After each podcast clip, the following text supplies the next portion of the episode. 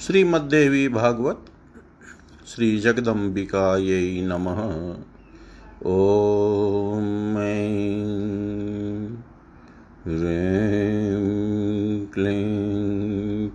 ह्रीं विचे।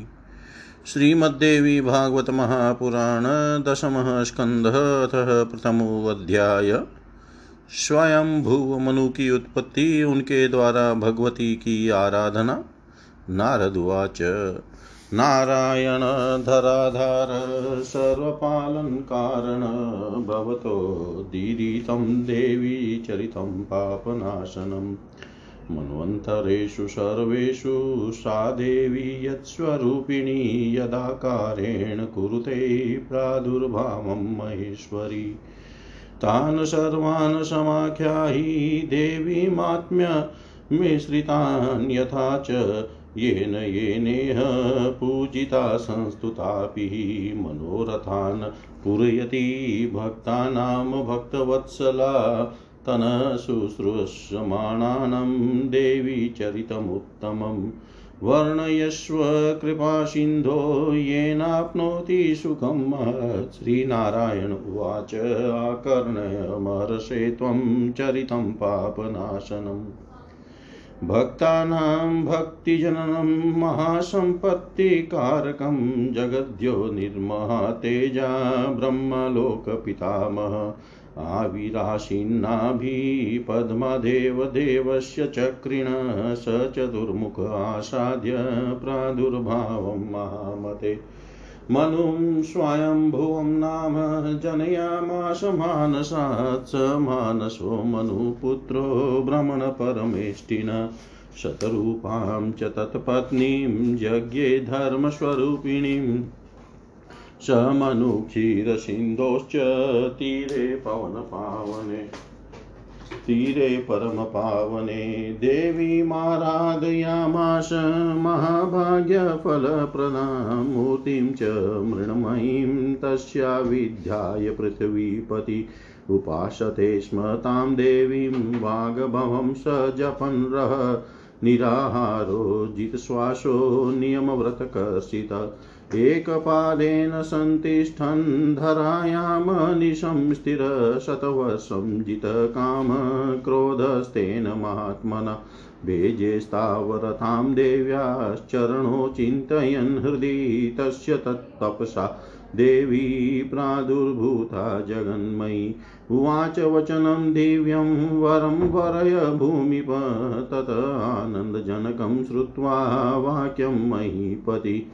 वरयामास तान् हृत्स्तान् वरानमरदुर्लभा अन्मनुरुवाच जय देवी विशालाक्षी, जय सर्वान्तरस्थिते मान्ये पूज्ये जगद्धात्री, सर्वमङ्गलमङ्गले, त्वत्कटाक्षावलोकेन पद्मभूसृजते जगत् वैकुण्ठपालयत्येव हरसंहरते क्षणात् सचीपतिस्त्रीलोक्याश्च शासको भवदाज्ञया प्राणिन शिक्षयत्येव दण्डेन च परेतराट्यादशामधिपपाशीपालनं मादृशामपि कुरुते स कुबेरोऽपि निधिनाम पतिरव्यय भूतभुङ्गनेरितो वायुरीशानशेष एव च।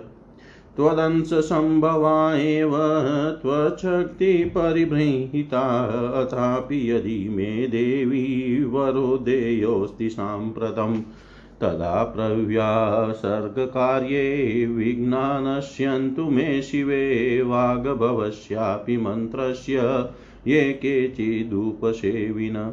तेषां सिद्धिसत्वरापि कार्याणां जायतामपि ये संवादमिमं देवी पठन्ति, श्रावयन्ति च। तेषां लोके भुक्तिमुक्तिसुलभे भवतां शिवे। जातिस्मरत्वं भवतु, वक्तृत्वं सौष्ठवं तथा ज्ञानसिद्धिः कर्ममार्गसंसिद्धिरपि चास्तु हि पुत्रपौत्रसमृद्धिश्च जायेदित्येवमेव च पुत्रपौत्रसमृद्धिश्च जायेदित्ये त्वमेव च। नारद जी बोले, हे नारायण, हे धरा के आधार, हे सर्व पालन कारण आपने पापों का नाश करने वाले देवी चरित्र का वर्णन कर दिया। सभी मनवंतरों में वे देवी जो जो स्वरूप धारण करती है तथा जिस जिस स्वरूप से उन माहेश्वरी का प्रादुर्भाव हुआ है, भगवती की महिमा से युक्त उन समस्त प्रसंगों को अब आप हमसे सम्यक पुरु, सम्यक वर्णन करें। जिस प्रकार से तथा जिस जिस मंत्र अथवा स्तोत्र से भगवती की पूजा तथा स्तवन किया गया है और वे भक्त वत्सला देवी भक्तों का जिस प्रकार मनोरथ पूर्ण करती है, सुनने की अभिलाषा वाले हम लोगों से आप देवी के उस उत्तम चरित्र का वर्णन कीजिए, जिससे महान सुख प्राप्त होता है।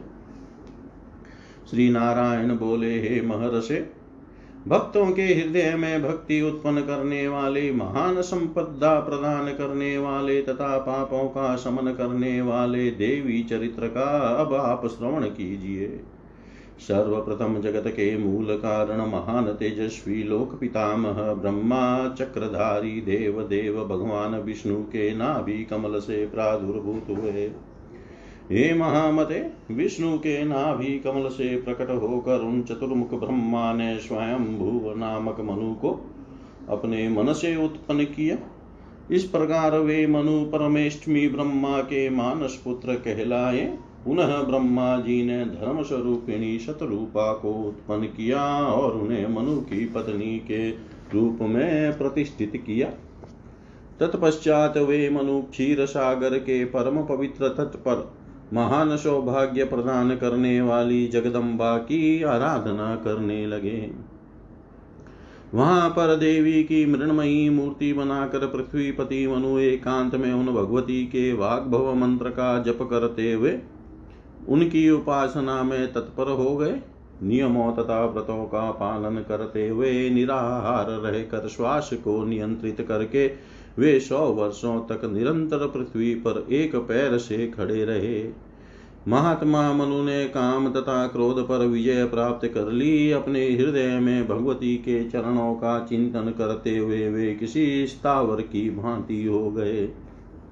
उनकी उस तपस्या से जगनमयी भगवती प्रकट हो गई और उन्होंने यह दिव्य वचन कहा, हे भूपाल, तुम वर मांगो।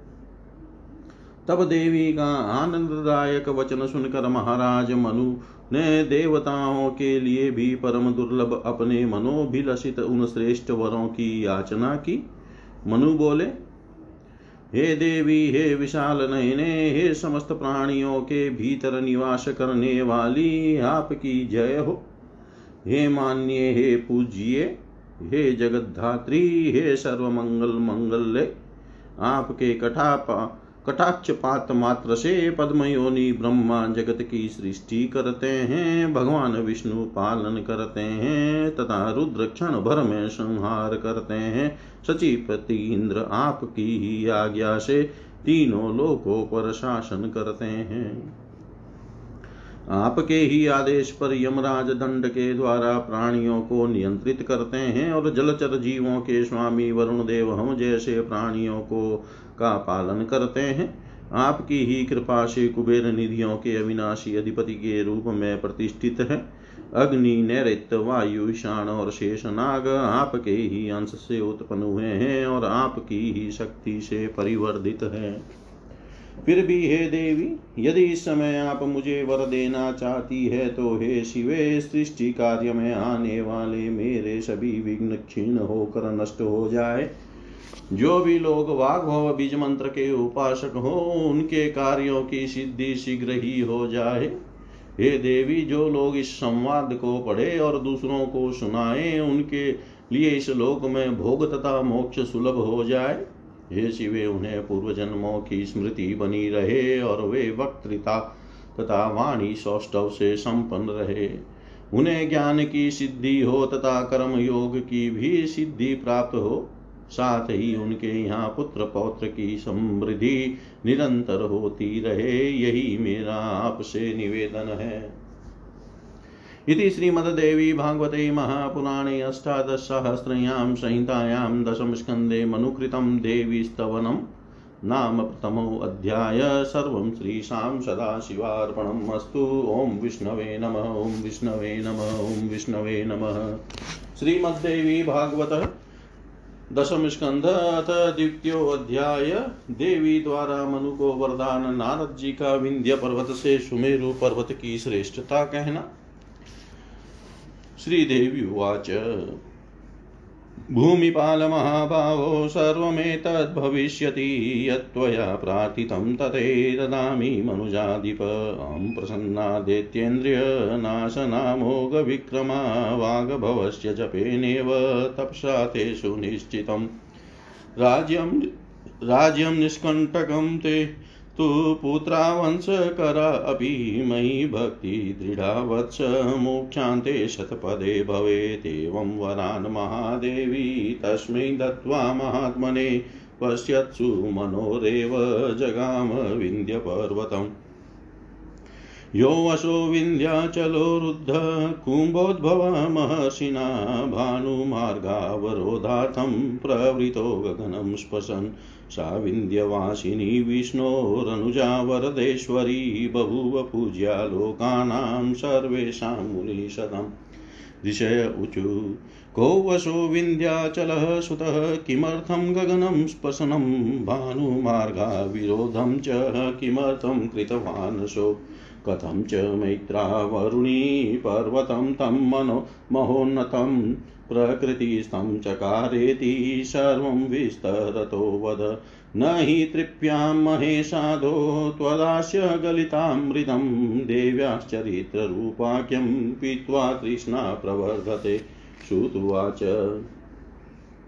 आसीद्दिवि आसीद्दिविन्ध्याचलो नाम मान्यः सर्वधराभृतां महावनसमूहाढ्यो महापाद संवृतः सुपुष्पितैरे सुपुष्पितैरनेकैश्च सुपुष्पित सुपुष्पितैरनेकैश्च लतागुल्मेस्तु संवृत मृगावरा महिषा व्याघ्रा शार्दूलकापि वानरा शशकारिक्षा शृगालाश्च समन्तत विचरन्ति सदा हृष्टा, पुष्टा एव महोद्यमा। नन्दी, नद्दी, नद जलाक्रान्तो देवगन्धर्वकिन्नरे अप्सरोऽभि किं पुरुषैः सर्वकामफलद्रुमे एतादृशे विन्द्यनगे कदाचित्तपर्यटनमहिं देवसी परमप्रीतो जगाम स्वेच्छया मुनि। तं दृष्ट्वा स नगो मङ्ख्यो तूर्णमुताय सम्प्रभा सम्भ्रमात् तथा दत्त्वा वरासन् मथापर्यत् सुखोपविष्टं देवसी प्रसन्नं नगौचिवान् विन्द्य उवाच देवस्य कथ्यतां जात आगम कुत उतम्। तवागमनतो जातम् अनर्घ्यं मम मन्दिरं तव च चङ्ग्र क्रमणं देवाभयातं हि यथा रवे अपूर्वं यन्मनोवृतं तद्ब्रूहि मम नारद नारदुवाच ममागमनमिन्द्रारै जातं श्वणगिरेरत तत्र दृष्टा मया लोका शक्राग्नियमपाशिनां, सर्वेषां लोकपालानां भवनानि समन्तत।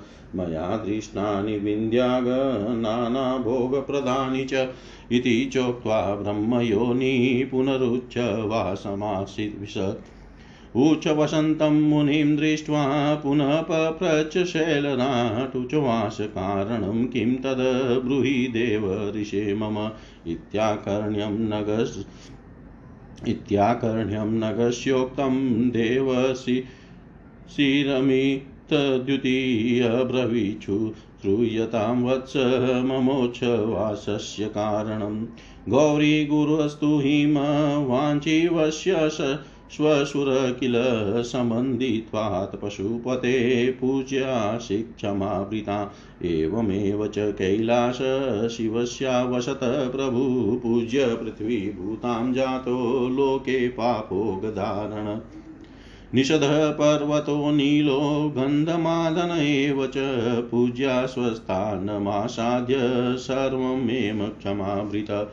यं पर्येति च विश्वात्मा सहस्रकिरणस्वराट् सग्रहक्षगणोपेतः सोऽयं कनकपर्वत। आत्मानं मनुते श्रेष्ठं वरिष्ठं च धरावृतां सर्वेषामहमेवाग्र्यो नास्ति लोकेषु मत्सम। एवं मानाभिमानं तं स्मृत्वोच्छवासो मयोञ्जितस्तु नेतावता कृत्यं तपो बलवतां नग प्रसङ्गतो मयोक्तं ते गमिष्यामि निजं गृहं प्रसङ्गतो मयोक्तं ते गमिष्यामि निजं गृहम् श्रीदेवी बोली हे भूमिपाल, हे महाबाहो, हे मनुजाधिप, यह सब पूर्ण होगा। तुमने जो जो मांगा है, वह मैं तुम्हें दे रही हूँ। बड़े बड़े दैत्यों का संहार करने वाली तथा अमोघ पराक्रम वाली मैं तुम्हारे द्वारा किए गए वाग्भव मंत्र के जप तथा तप से निश्चित रूप से प्रसन्न हूँ। हे वत्स, तुम्हारा राज्य निष्कंटक होगा और तुम्हारे पुत्र वंश की वृद्धि करने वाले होंगे। तुम मेरे प्रति दृढ़ भक्ति वाले रहोगे और अंत में परम पद प्राप्त करोगे। इस प्रकार उन महात्मा मनु को वर देकर महादेवी जगदम्बा उनके देखते देखते विंध्य पर्वत पर चली गई। यह वही विंध्याचल है जो सूर्य के मार्ग का अवरोध करने के लिए आकाश को छूता हुआ ऊपर की ओर बढ़ने के लिए प्रवृत्त था और महर्षि अगस्त्य ने उसे रोक दिया था। हे मुनिश्रेष्ठ वरदायिनी तथा परमेश्वरी, वे विष्णु भगिनी, विंध्यवासिनी सभी लोगों के लिए पूज्य हो गई। ऋषि बोले, हे सूत जी वह विंध्याचल कौन है? आकाश को छूता वह वह क्यों बढ़ा उसने सूर्य के मार्ग का अवरोध क्यों किया? और मैत्रा, वरुणी, अगस्त्य जी ने उस महान ऊँचे पर्वत को बढ़ने से क्यों रोक दिया? यह सब आप विस्तार से मुझे बताइए। ये साधो, आपके मुख से निःसृत देवी चरित्र रूपी अमृत का पान करते हुए हम सब तृप्त नहीं हो रहे हैं। अपितु तृष्णा बढ़ती ही जा रही है। सूत जी बोले, संपूर्ण पर्वतों में श्रेष्ठ विंध्याचल नामक एक पर्वत था। वह बड़े बड़े वनों से संपन्न तथा अति विशाल वृक्षों से घिरा था। वह अनेक प्रकार के पुष्पों से लदी हुई लताओं तथा वल्लदियों से आच्छादित था। मृग महिष बाघ सिंह वानर खरगोश भालू सियार आदि रुष्ट पुष्ट तथा अति शक्तिशाली वन्य जंतु उसमें चारों ओर सदा विचरण करते रहते थे। वह नदियों तथा नदों के जल से व्याप्त था तथा व्याप्त था। एवं देवताओं, गंधर्वों, किन्नरों, अप्सराओं किम पुरुषों तथा सभी प्रकार के मनोवांछित फल देने वाले वृक्षों से शोभायमान था। किसी समय देवर्षि नारद परम प्रसन्न होकर इच्छा पूर्वक पृथ्वी लोक में विचरण करते हुए इस प्रकार के विंध्य पर्वत पर पहुँच गए। उन्हें देख कर विंध्याचल ने शीघ्र ही वेग पूर्वक उठकर के आदर पूर्वक उन्हें पाद्य अर्घ्य प्रदान कर उत्तम आसन अर्पित किया। तदनंतर सुख पूर्वक आसन पर विराजमान उन प्रसन्न देवर्षि नारद से विंध्य पर्वत कहने लगा। विंध्य बोला, हे देवर से कहिए आपका यहाँ शुभागमन कहाँ से हुआ है? आपके आगमन से मेरा घर परम पावन हो गया। जैसे सूर्य संसार के कल्याणार्थ भ्रमण करते हैं, उसी प्रकार आप भी देवताओं को अभय प्रदान करने हेतु भ्रमण करते रहते हैं।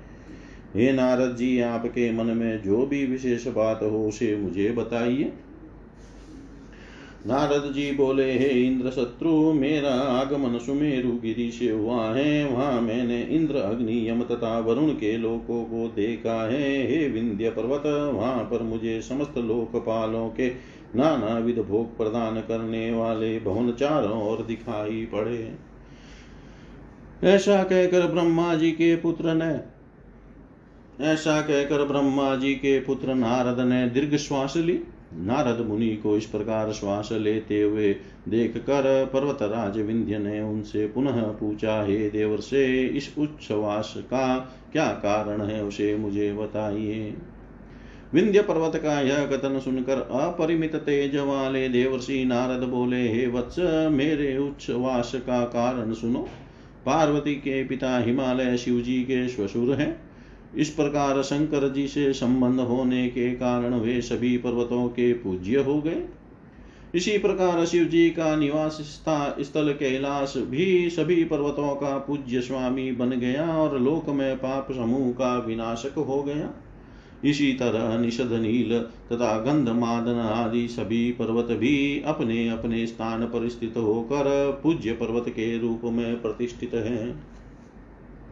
यह वही सुमेरु गिरी है, जिसकी परिक्रमा समस्त विश्व की आत्मा स्वर्ग के राजा तथा हज़ारों किरणें धारण करने वाले सूर्य समस्त ग्रह नक्षत्रों के समूह सहित करते हैं। वह अपने को पर्वतों में श्रेष्ठ तथा महान मानता है। वह समझता है कि मैं ही सभी पर्वतों में अग्रणी हूँ तथा मेरे समान लोकों में कोई नहीं है। इस प्रकार के मान अभिमान वाले उस पर्वत का स्मरण करके मैंने यह उच्छ्वास लिया है। हे पर्वत, जो भी हो तप रूपी बल वाले, हम सबको इससे कोई प्रयोजन नहीं है। मैंने तो प्रसंगवश आपसे ऐसा कह दिया, अब मैं अपने घर के लिए प्रस्थान कर रहा हूँ। इति श्रीमद्देवी भागवते महापुराणे अष्टादशसहस्रयां संहितायां दशमस्कन्धे विन्ध्योपाख्यानवर्णनं नाम द्वितीयोऽध्याय सर्वं श्रीशां सदाशिवार्पणम् अस्तु। ॐ विष्णवे नम, ॐ विष्णवे नम, ॐ विष्णवे नम। श्रीमद्देवी भागवतः दशमस्कन्धः तृतीयोध्याय विंध्य पर्वत का आकाश तक बढ़कर सूर्य के मार्ग को अवरुद्ध कर लेना श्रुतवाच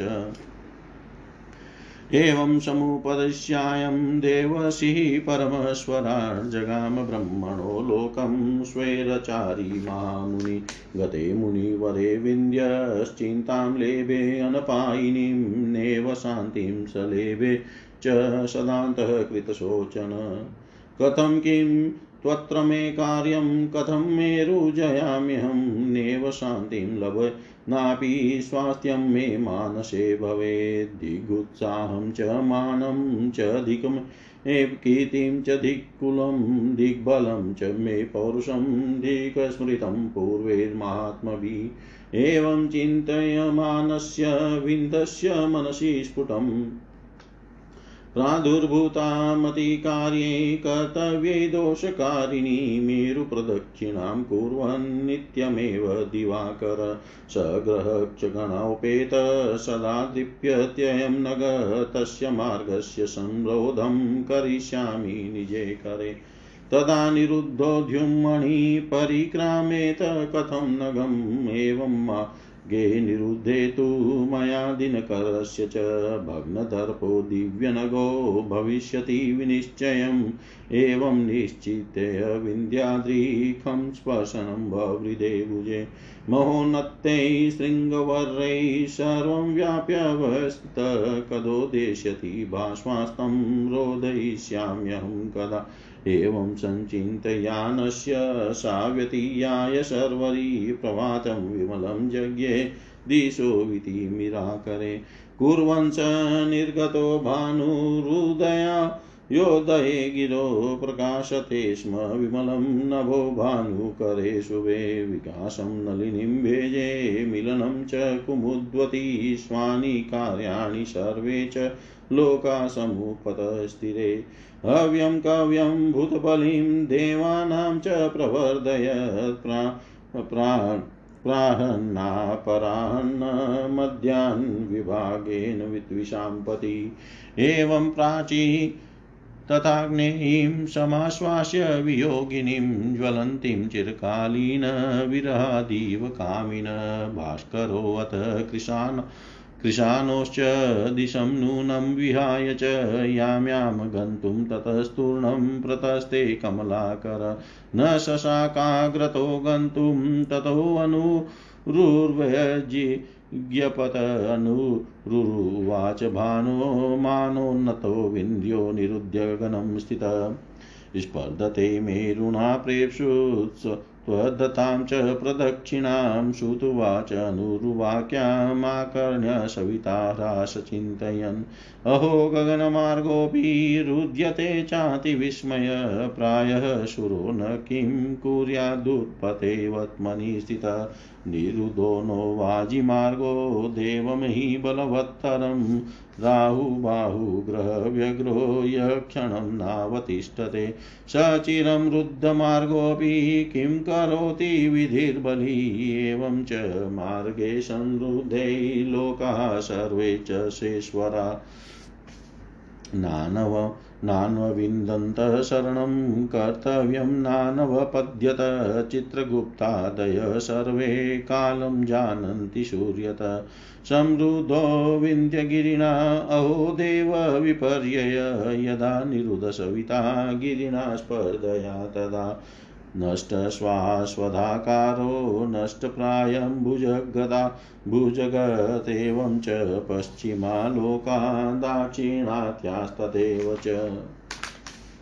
निद्रामीलितचक्षुष्का निशामेव प्रपेदिरे प्राञ्चस्ततोत्तराश्च तीक्ष्णतापप्रतापिता मृता नष्टाश्च भग्नाश्च विनाशं भजन प्रजा आहाभूतं जगत् सर्वं स्वादाकव्यविवर्जितं। देवासेन्द्राः समुद्विग्ना किं कुर्म इति वादिन? देवासेन्द्राः समुद्विग्ना किं कुर्म इति वादिन? सूत जी बोले, हे ऋषि, ऋषियों, इस प्रकार विंध्यगिरि से वार्तालाप करके परम स्वतंत्र तथा स्वेच्छा पूर्वक विचरण करने वाले महामुनि देवर्षि नारद ब्रह्म लोक चले गए। मुनिवर नारद के चले जाने पर विंध्य निरंतर चिंतित रहने लगा। उसे शांति नहीं मिल पाती थी। वह अपने अंतर मन में सदा यही सोचता कि अब मैं कौन सा कार्य करूँ तथा किस कार्य, किस प्रकार से सुमेरु गिरी के जीत को जीत लूँ। इस समय मुझे न तो शांति मिल पा रही है और न तो मेरा मन ही सुस्थिर हो पा रहा है। मेरे उत्साह सम्मान यश तथा कुल को धिक्कार है, मेरे बल तथा पुरुषार्थ को धिक्कार है, पूर्वकालीन महात्माओं ने भी ऐसा ही कहा है। इस प्रकार चिंतन करते हुए विंध्य गिरी के मन में, कर्तव्य के निर्णय में दोष उत्पन्न कर देने वाली बुद्धि का उदय हो गया। सूर्य सभी ग्रह नक्षत्र समूहों से युक्त होकर सुमेरु पर्वत की सदा परिक्रमा करते रहते हैं, जिससे यह सुमेरु गिरी अभिमान में चुर रहता है। मैं अपने शिखरों से उस मार्ग को अवरुद्ध कर दूँगा। तब इस प्रकार अवरुद्ध हुए। ये सूर्य सुमेरु गिरी का परिक्रमण कैसे कर सकेंगे? इस प्रकार मेरे द्वारा सूर्य का मार्गावरोध कर दिए जाने से उस समेरु गिरी का अभिमान निश्चित रूप से खंडित हो जाएगा। ऐसा निश्चित करके विंध्य गिरी अपने शिखरों से आकाश को छूता हुआ बढ़ने लगा और अत्यु, अत्युच्च श्रेष्ठ शिखरों से संपूर्ण आकाश को व्याप्त करके व्यवस्थित हो गया। यह, वह प्रतीक्षा करने लगा कि कब सूर्य उदित हो और कब मैं मा, उनका मार्ग अवरुद्ध करूँ। इस प्रकार उसके सोचते सोचते वह राशि व्यतीत हो गई वह रात्रि व्यतीत हो गई और विमल प्रभात का आगमन हो गया। अपनी किरणों से दिशाओं को अंधकार रहित करते हुए भगवान सूर्य चल पर उदित होने के लिए प्रकट होने लगे। सूर्य की शुभ किरणों से आकाश स्वच्छ प्रकाशित होने लगा, कमलिनी खिलने लगी और कुमुदिनी संकुचित होने लगी। सभी प्राणी अपने अपने कार्यों में लग गए।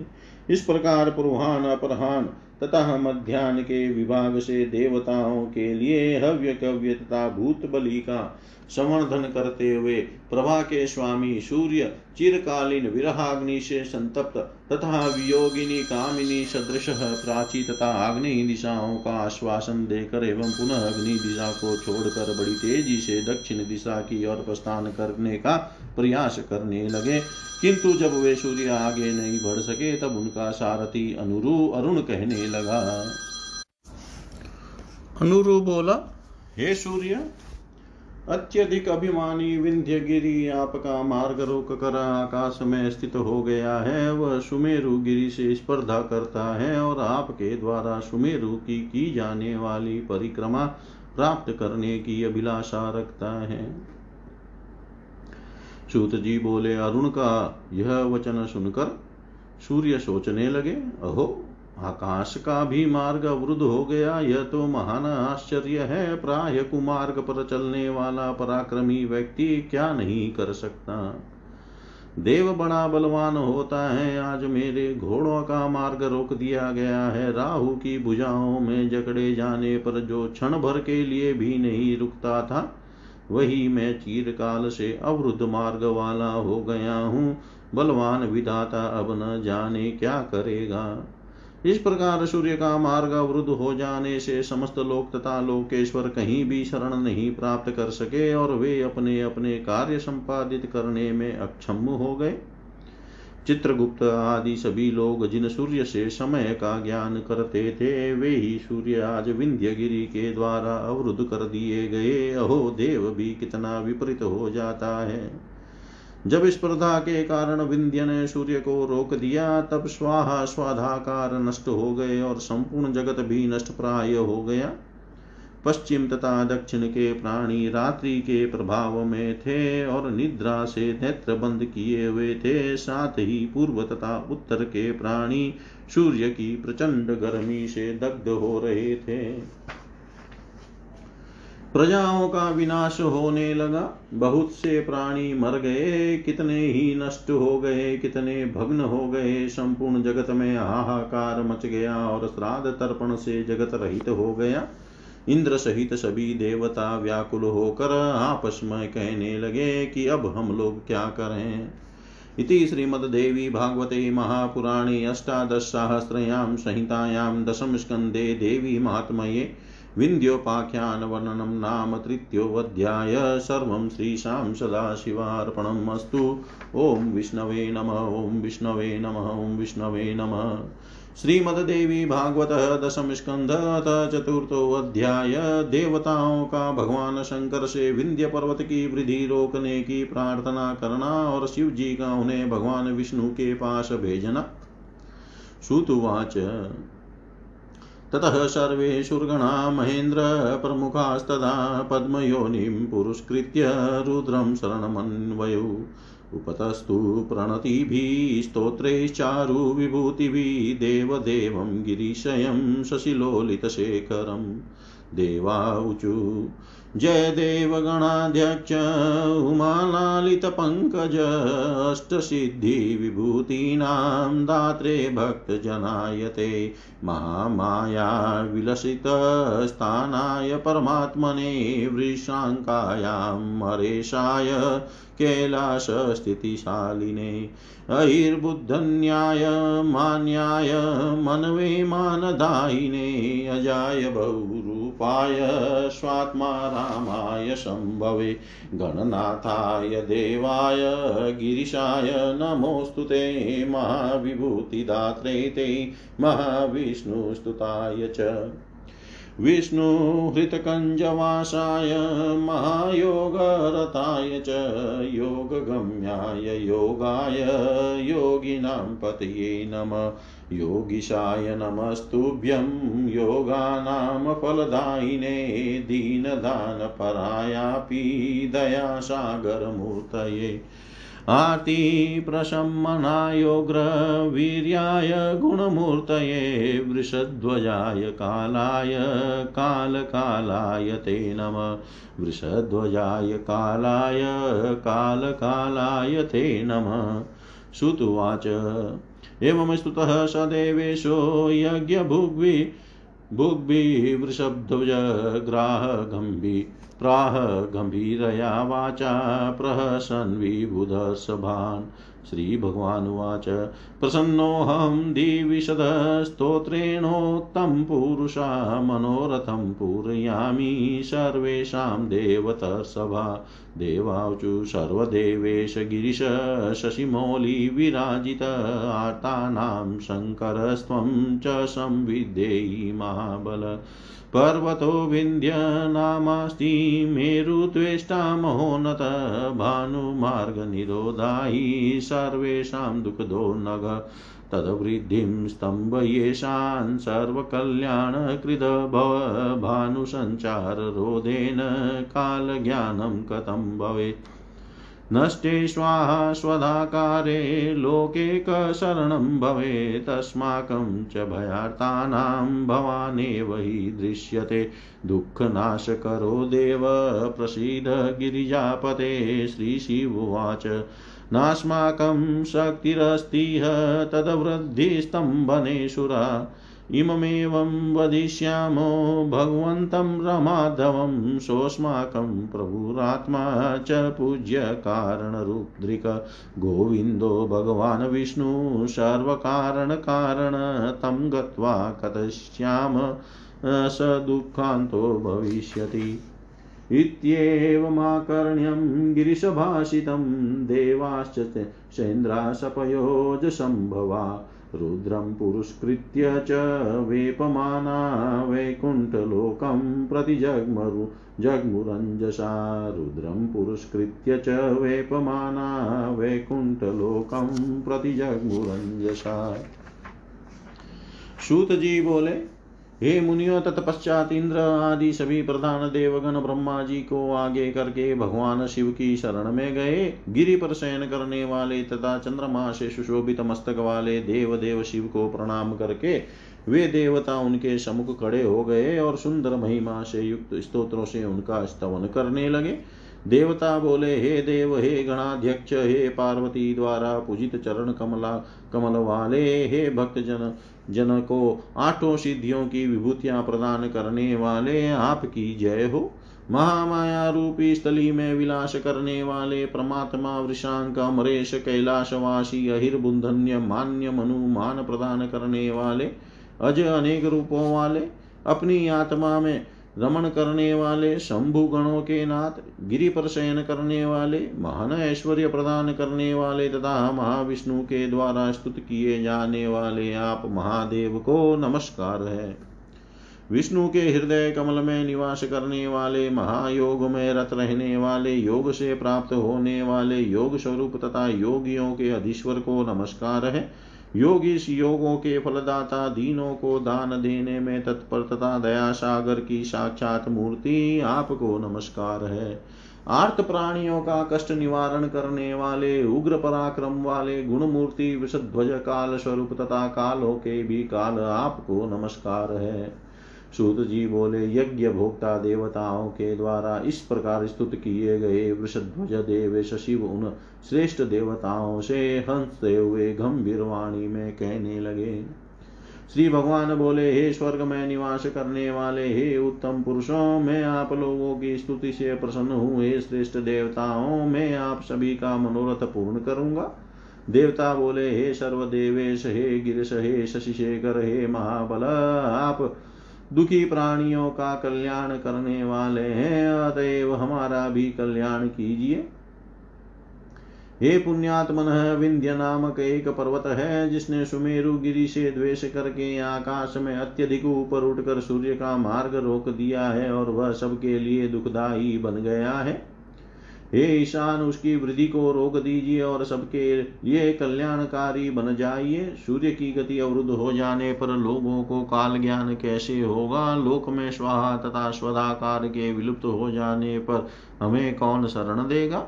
भय से पीड़ित हम देवताओं के लिए एकमात्र शरणदाता तो केवल आप ही परिलक्षित हो रहे हैं। हे पार्वती पते, हे देव, आप हम पर प्रसन्न होइए और हमारे कष्ट का निवारण कीजिए। श्री शिव बोले, हे देवताओं, उस विंध्य गिरी की वृद्धि को रोकने की शक्ति इस समय मुझमें नहीं है। अब हम लोग भगवान लक्ष्मीकांत से यह समाचार कहेंगे।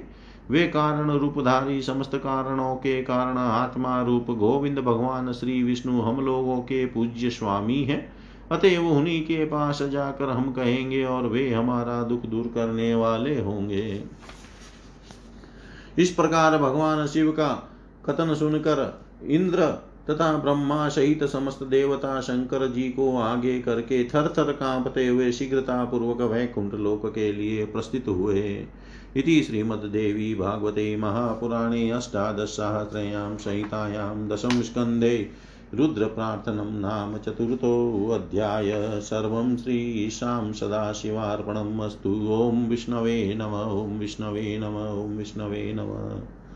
श्रीमद्देवी भागवत दशम स्कंध अथ पंचमो अध्याय। देवताओं का वैकुंठ लोक में जाकर भगवान विष्णु की स्तुति करना। श्रुतुवाच, ते गत्वा देवदेवेशं रमानाथं, जगद्गुरुं विष्णुं कमलपत्राक्षं ददृशुः प्रभयान्वितं स्तोत्रेण तुष्टुर्वुभक्त्या गदगदस्वरसत्कृता देवाऊचु जय विष्णो रमेशाद्य महापुरुषपूर्वज जय विष्णो रमेशाद्य महापुरुषपूर्वज दैत्यारे कामजनक सर्वकामफलप्रद महावराह गोविन्द महायज्ञस्वरूपक महाविष्णो ध्रुवेशाद्य जगदुत्पत्तिकारणमतस्यावतारे वेदानामुद्धाराधाररूपक सत्यव्रतधराधीश मतस्य रूपाय ते नम। जया कुपारदैत्यारे शूरकार्यसम्पक अमृताप्तिकरेशान् कूर्मरूपाय ते नम। जयादिदैत्यनाशार्थम् आदिशुकररुद्रिक। मह्युं धार कृत्योद्योगकोलरूपाय ते नम। नारसिंह वपु कृत्वा मादित्यं ददारय।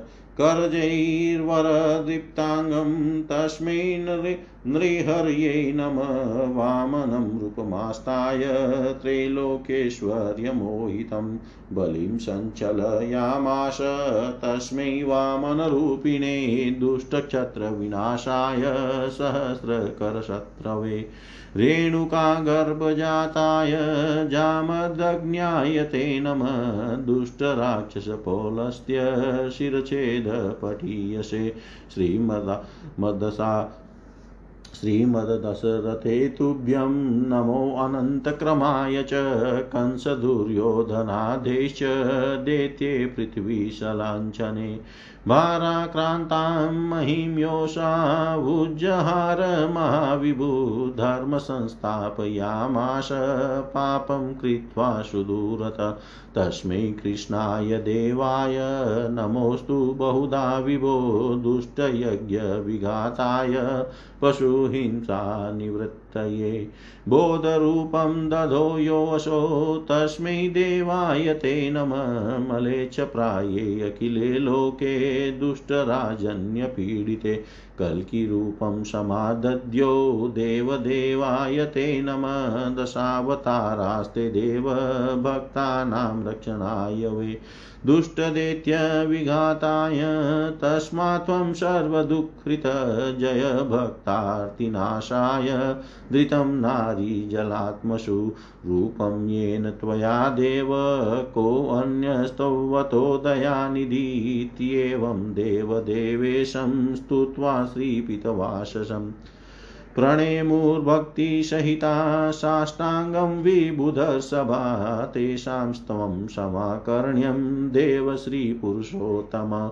उवाच विबुधान् वि उवाच विबुधान् सर्वान् हर्षयन् श्रीगदाधर श्रीभगवानुवाच प्रसन्नोऽस्मि स्तवेनाहं देवास्तापं विमुञ्चत। भवतां नाशयामि दुःखं, परमदुःसहं, वृणुध्वं च वरं मतो देवा परमदुर्लभम्। ददामि परमप्रीतस्त्वस्याश प्रसादत य एतत् पठते स्तोत्रं कल्य उत्थाय मानव।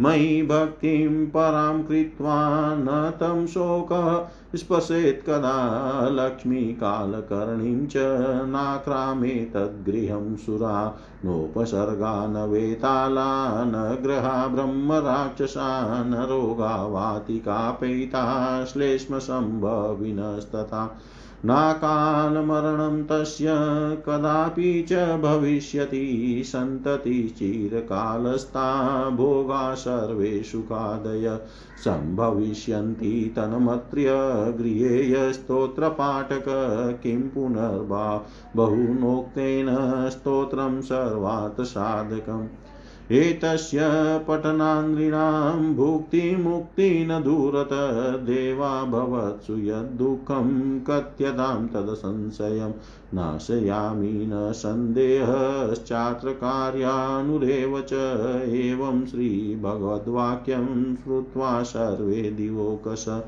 प्रसन्नमनसः सर्वे पुनरुचुवृषा कपिं प्रसन्नमनसः सर्वे पुनरुचुवृषा कपिम्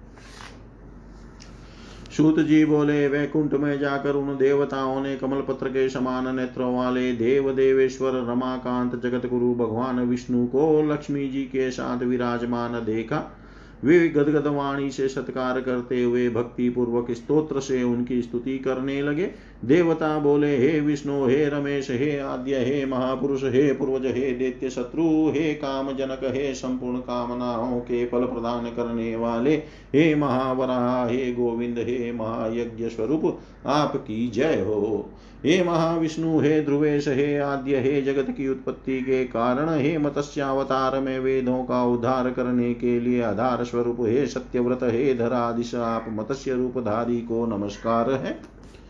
हे कच्छपा, कच्छपावतार, हे दैत्य शत्रु हे देव कार्य समर्पक आपकी जय हो, अमृत की प्राप्ति कराने वाले, हे ईश्वर, आप कूर्म रूपधारी को नमस्कार है। आदि दैत्य हिरण्याक्ष का संहार करने के लिए शुक्र रूपधारी, हे ईश्वर आपकी जय हो, पृथ्वी का उद्धार करने हो तू उद्योग परायण आप वराह रूपधारी को नमस्कार है। नरसिंह का रूप धारण कर, जिन्होंने वरदान से उन्मत अंगों वाले महान दैत्य हिरण्य कशिपु को अपने नखों से विदीर्ण कर डाला, उन नरसिंह भगवान को नमस्कार है। वामन रूप धारण कर, जिन्होंने त्रिलोकी के ऐश्वर्य से मोहित राजा बलि को चलाता, उन वामन रूपधारी को नमस्कार है। दुष्ट छत्र विनाशाय सहस्त्र कर सत्रवे दुष्ट क्षत्रियों का संहार करने वाले कार्तवीर्य सहस्त्रार्जुन के शत्रु तथा रेणुका के गर्भ से उत्पन्न आप जमदग्नि पुत्र परशुराम को नमस्कार है। पुलस्त्य नंदन दुराचारी राक्षस रावण के सिर काटने में परम पट्टु अनंत पराक्रम वाले आप दशरथ पुत्र श्रीमान राम को नमस्कार है। राजाओं के लिए कलंक स्वरूप, कंस दुर्योधन आदि देत्यों के द्वारा भाराक्रांत पृथ्वी का जिन महाप्रभु ने उद्धार किया, तथा पापों का अंत करके जिन्होंने धर्म की स्थापना की है, विभु, उन आप श्री कृष्ण भगवान को बार बार नमस्कार है। दुष्ट यज्ञों को विनष्ट करने तथा पशु हिंसा रोकने के लिए जिन्होंने बोध रूप धारण किया उन आप बुद्ध देव को नमस्कार है। संपूर्ण जगत में मलेच्छों का बाहुल्य हो जाने पर तथा दुष्ट राजाओं द्वारा प्रजाओं को पीड़ित किए जाने पर आपने कल की रूप धारण किया था। उन आप देवादि देव को नमस्कार है। हे देव, आपके ये दशों अवतार भक्तों की रक्षा के लिए तथा दुष्ट राक्षसों के विनाश के लिए ही हुए हैं। अतएव आप सभी प्राणियों का दुख हरने वाले हैं। भक्तों का दुख दूर करने के लिए आपने मोहिनी स्त्री तथा जल जंतुओं का रूप धारण किया। अतएव हे देव, आपके अतिरिक्त दूसरा कौन दया सागर हो सकता है? आपकी जय हो। इस प्रकार पिताम्बर धारी देव देवे श्री हरि का स्तमन करके उन श्रेष्ठ देवताओं ने भक्ति पूर्वक उन्हें साष्टांग प्रणाम किया। उनकी स्तुति सुनकर गदाधर पुरुषोत्तम भगवान विष्णु सभी देवताओं को हर्षित करते हुए बोले, श्री भगवान बोले, हे देवताओं, मैं आप लोगों की स्तुति से प्रसन्न हूँ। आप लोग शोक का त्याग कर दें। मैं आप लोगों से इस परम दुसह कष्ट को, मैं आप लोगों के इस परम दुसह कष्ट को दूर करूँगा। हे देवताओं, आप लोग मुझसे परम दुर्लभ वर मांग लीजिए। आप लोगों की इस स्तुति के प्रभाव से अति प्रसन्न होकर मैं वर प्रदान करूँगा। जो मनुष्य प्रातः काल उठकर मुझमें दृढ़ भक्ति रखकर इस स्तोत्र का पाठ करेगा, उसे कभी शोक स्पर्श नहीं कर सकेगा। हे देवताओं, दरिद्रता तथा दुर्भाग्य उसके घर पर आक्रमण नहीं कर सकेंगे। विघ्न बाधाएँ वेताल ग्रह तथा ब्रह्म राक्षस उसे पीड़ित नहीं कर सकते। वात पित कफ संबंधी रोग भी उसे नहीं होंगे। उसकी अकाल मृत्यु कभी नहीं होगी और उसकी संतानें दीर्घ काल तक जीवित रहेगी। जो इस स्तोत्र का पाठ करेगा, उस मनुष्य के घर में सुख आदि सभी भोग साधन विद्यमान रहेंगे। अधिक कहने से क्या प्रयोजन? यह स्तोत्र सभी अर्थों का परम साधन करने वाला है। इस स्तोत्र का पाठ करने से मनुष्यों के लिए भोग तथा मोक्ष उनसे दूर नहीं रहेंगे। हे देवताओं, आप लोगों को जो कष्ट हो उसे आप निसंकोच बताइए, मैं उसे दूर करूँगा। इसमें आप लोगों को वो अनुमात्र भी संदेह नहीं करना चाहिए। इस प्रकार श्री भगवान का वचन सुनकर सभी देवताओं का मन प्रसन्नता से भर गया और वे पुनः वृषा कपि भगवान विष्णु से कहने लगे। इति श्रीमद्देवी भागवते महापुराणे अष्टादशसहस्रयां संहितायां दशमस्कन्धे श्रीविष्णुना देवेभ्यो वरप्रदानं नाम पञ्चमोऽध्याय सर्वं श्रीशां सदाशिवार्पणम् अस्तु ॐ विष्णवे नम, ॐ विष्णवे नम, ॐ विष्णवे नमः। श्रीमद्देवी भागवतः दशम स्कंद ष्ठो अध्याय। भगवान विष्णु का देवताओं को काशी में अगस्त्य जी के पास भेजना। देवताओं की अगस्त्य जी से प्रार्थना श्रुतवाच श्रीशस्य वचना देवा सन्तुष्टा सर्व वही प्रसन्न मनसो भूत्वा पुनरेनं समुचिरे। देवाऊचु देवदेव महाविष्णो सृष्टिस्थित्यन्तकारण विष्णुविन्द्य नगोऽर्कस्य मार्गरोधं करोति। तेन भानुविरोधेन सर्व एव महाविभो अलब्धभोगभागा हि किं कुर्म कुत्र यामहि? श्रीभगवानुवाच या कर्त्री सर्वजगतामाद्या च कुलवर्धनी देवी भगवती तस्या पूजकः परमद्युति। अगस्त्यो मुनिर्वयो वर्योऽसौ वाराणस्यां समाशते ततेजो वञ्चकोऽगस्त्यो भविष्यति शुरोत्तमा तं प्रसाद्य द्विजवरमगस्त्यं परमोजसं। याचध्वं विबुधा काशी गत्वा निःश्रेयसपदीं श्रुतवाच एवं सम्मुपदिष्टास्ते विष्णुना विभो विबुधो तमा प्रतिता प्रणतः सर्वे जग्मुवाराणसीं पुरीं क्षणेन विबुधश्रेष्ठा गत्वा काशीपुरीं शुभां मणिकर्णीं समाप्लुत्य सचेलं भक्तिसंयुता सन्तर्प यदेशाश्च पितॄन् दत्त्वा दानं विधानत आगत्य मुनिर्वयस्य चाश्रमं परमं महत प्रशान्तस्वापादाकीर्णं नानापादपसङ्कुलं मयूरे सारसे शैहंसै चक्रवाकैरुपाश्रितं महावराहे कौले च व्याघ्रे सादुल्कैरपि मृगेरुरुभिरत्यदं खड्गै शरभकैरपि समाश्रितं परमया लक्ष्म्या मुनिवरं तदा दण्डवत्पतिता सर्वे प्रणेमुश्च पुनः पुनः देवाऊचु जय द्विजगणादिशमान्यपूज्यधरासुरवाता पीवलनाशाय नमस्ते कुम्भयोनये लोपामुद्रापते श्रीमन्मित्रावरुणसम्भव सर्वविद्यानिधे अगस्त्य शास्त्रयोने नमोऽस्तु ते। यस्योदये प्रसन्नानि भवन्त्युज्ज्वल्लवाञ्ज्यपि तोयानि तोयराशीनां तस्मै तुभ्यं नमोऽस्तु ते। काशपुष्पविकासाय लङ्कावास प्रियाय च जटामण्डलयुक्ताय सशिष्याय नमोऽस्तु ते। जय सर्वामरस्तव्य गुणराशे, महामुने वरिष्ठाय च पूज्याय सस्त्रिकाय नमोऽस्तु ते। प्रसादक्रियतां स्वामिन, वयं त्वां शरणं गता दुस्तराञ्चेलजा दुःखात् पीडिता परमद्युते।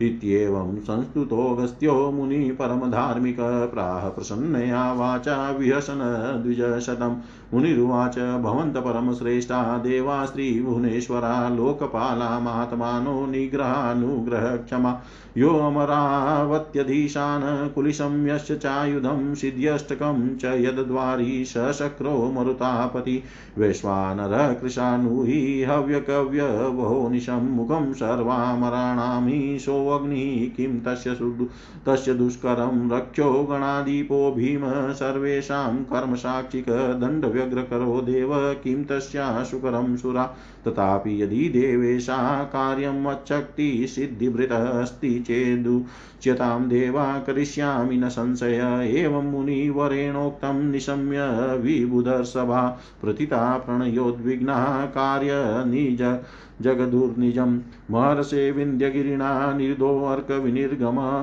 त्रैलोक्यं तेन संविष्टम् आहाभूतं चेतनं तद्वृद्धिं स्तम्भय मुने निजया तपस श्रिया भवस् भवतस्तेजसागस्त्यं नूनं नम्रो भविष्यति एतदेवास्मदीयं च कार्यं कर्तव्यमस्ति एतदेवास्मदीयं च कार्यं कर्तव्यमस्ति सुत जी बोले लक्ष्मीकांत श्री विष्णु के वचन से सभी देवता संतुष्ट हो गए। उन्होंने प्रसन्नचित होकर उन भगवान से पुनः इस प्रकार कहा, देवता बोले, हे देव देव हे महाविष्णु, हे सृजन पालन सहार के कारण हे विष्णु, विंध्य पर्वत ने सूर्य का मार्ग रोक दिया है। सूर्य का मार्ग अवरुद्ध हो जाने के कारण हम लोगों को यज्ञ भाग नहीं मिल पा रहा है। अतएव हे महाविभो, अब हम लोग क्या करें तथा कहाँ जाएँ? श्री भगवान बोले, हे उत्तम देवगण, संपूर्ण जगत की रचना करने वाली, आदि स्वरूपिणी तथा कुल की अभिवृद्धि करने वाली जो भगवती अम्बा है, उन्हीं के उपासक परम तेजस्वी मुनि श्रेष्ठ अगस्त्य जी है। वे इस समय वाराणसी में विद्यमान हैं। वे अगस्त्य मुनि ही उस विंध्यगिरी के तेज को निरस्त करने में समर्थ होंगे। हे देवताओं, मोक्ष पद प्रदान करने वाली उस काशीपुरी में जाकर परम ओजस्वी द्वित श्रेष्ठ अगस्त्य जी को प्रसन्न करने की याचना, करके याचना कीजिए। सुत जी बोले, हे मुनियो, इस प्रकार भगवान विष्णु से आदेश प्राप्त करके वे सभी श्रेष्ठ देवता आश्वस्त होकर नम्रता पूर्वक पास काशीपुरी के लिए प्रस्थित हुए। क्षण भर में पावन काशीपुरी में पहुंचकर वे श्रेष्ठ देवगण मणिकर्णिका तीर्थ में भक्ति पूर्वक सचेल वस्त्र सहित स्नान करके पुनः देव तर्पण तथा पितृ तर्पण करने के बाद विधि पूर्वक दान देकर मुनिवर गस्त्य के परम पवित्र आश्रम पर आए, जो शांत स्वभाव वाले हिंसक पशुओं से व्याप्त था।